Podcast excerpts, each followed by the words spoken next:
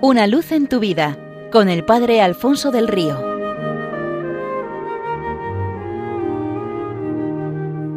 Un cordial saludo para todos los oyentes de Radio María desde el Seminario Diocesano de Getafe. Cuentan que hace mucho tiempo existía un pequeño reino en el que dejó de repente de llover. El sol implacable achicharraba tierras, animales y hombres. Ríos y torrentes dejaron de correr y los lagos se secaron. Ni siquiera en los pozos del castillo real quedaba gota de agua. Una mañana la reina no pudo levantarse porque se encontraba muy débil. Al ver así a su madre, el joven príncipe decidió partir buscando agua, pues ninguno de los valerosos soldados que lo había hecho antes que él había regresado. Cogió una jarra de las cocinas reales y se dirigió hacia una montaña alta y escarpada, entre cuyas rocas antaño corría un hermoso torrente de abundantes, frescas y límpidas aguas. Pero de este solo quedaba un debilísimo hilo que se perdía entre las piedras. Con infinita paciencia el príncipe pudo llenar gota a gota el jarro para bajar después a toda prisa para llevar agua a su sedienta madre. Al pie de la montaña se encontró con una anciana gitana echada en el suelo apoyada contra un tronco. Sus vestidos y su rostro estaban cubiertos de polvo. El príncipe la había visto muchas veces ganarse unas monedas echando la buena ventura a los paseantes. La pobre mujer estaba sin fuerzas, a punto de morir de sed. El príncipe se arrodilló a su lado, le levantó delicadamente la cabeza y derramó unos sorbos de agua en su boca.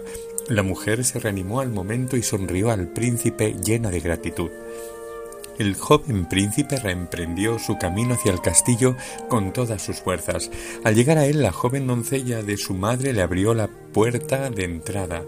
La pobre criada parecía que iba a desvanecerse de un momento a otro. El príncipe siempre la había visto trabajar con energía y entusiasmo desde que la habían rescatado de un barco de comerciantes de esclavos, la habían puesto en libertad y la habían acogido en la corte. Incluso la había sorprendido a veces rezando en un rincón para que Dios concediera la lluvia a aquel reino. El corazón del príncipe se conmovió y le ofreció el jarro a la joven para que pudiera calmar su sed. La muchacha bebió y recuperó fuerzas, agradeciendo aquel gesto enormemente al príncipe.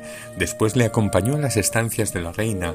Allí el muchacho ayudó a su madre a beber. Tras un par de sorbos, la misma reina devolvió el jarro y le dijo Gracias, hijo mío, ahora bebe tú que también estarás sediento.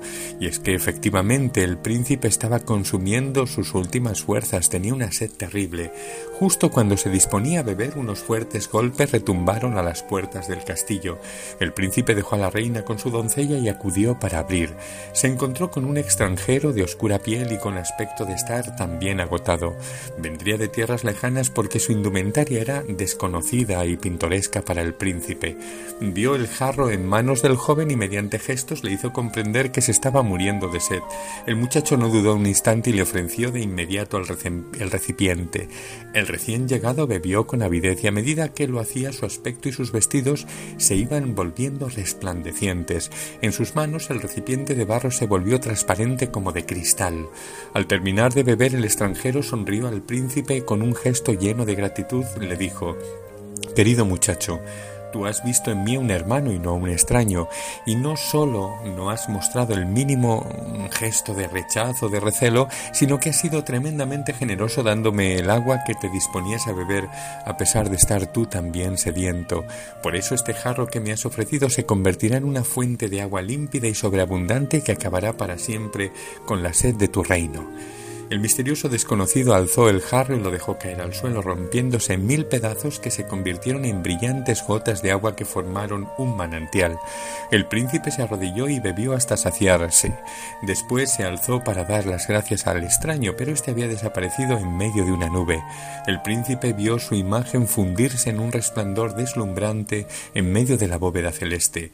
Al atardecer, en ese mismo lugar apareció una estrella radiante y desde aquel día, cuando los habitantes del rey no la miran recuerdan la historia de su príncipe y de aquel extraño visitante y es curioso que cuantos prueban de esa agua comienzan a actuar al mismo estilo de aquel muchacho anteponiendo a los otros a los propios intereses y necesidades, siendo hospitalarios y caritativos con el pobre, el desvalido y el extranjero.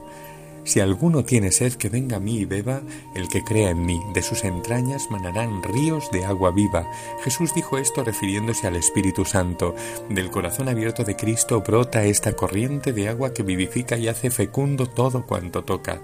Este manantial es el Espíritu Santo que se nos comunica y que nos da la vida divina, nos llena de los sentimientos del mismo Cristo y nos impulsa a salir al encuentro de nuestros hermanos para calmar toda sed.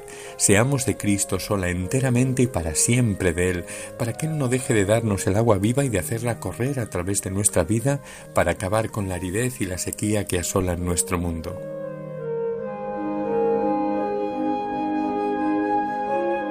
Una luz en tu vida con el Padre Alfonso del Río.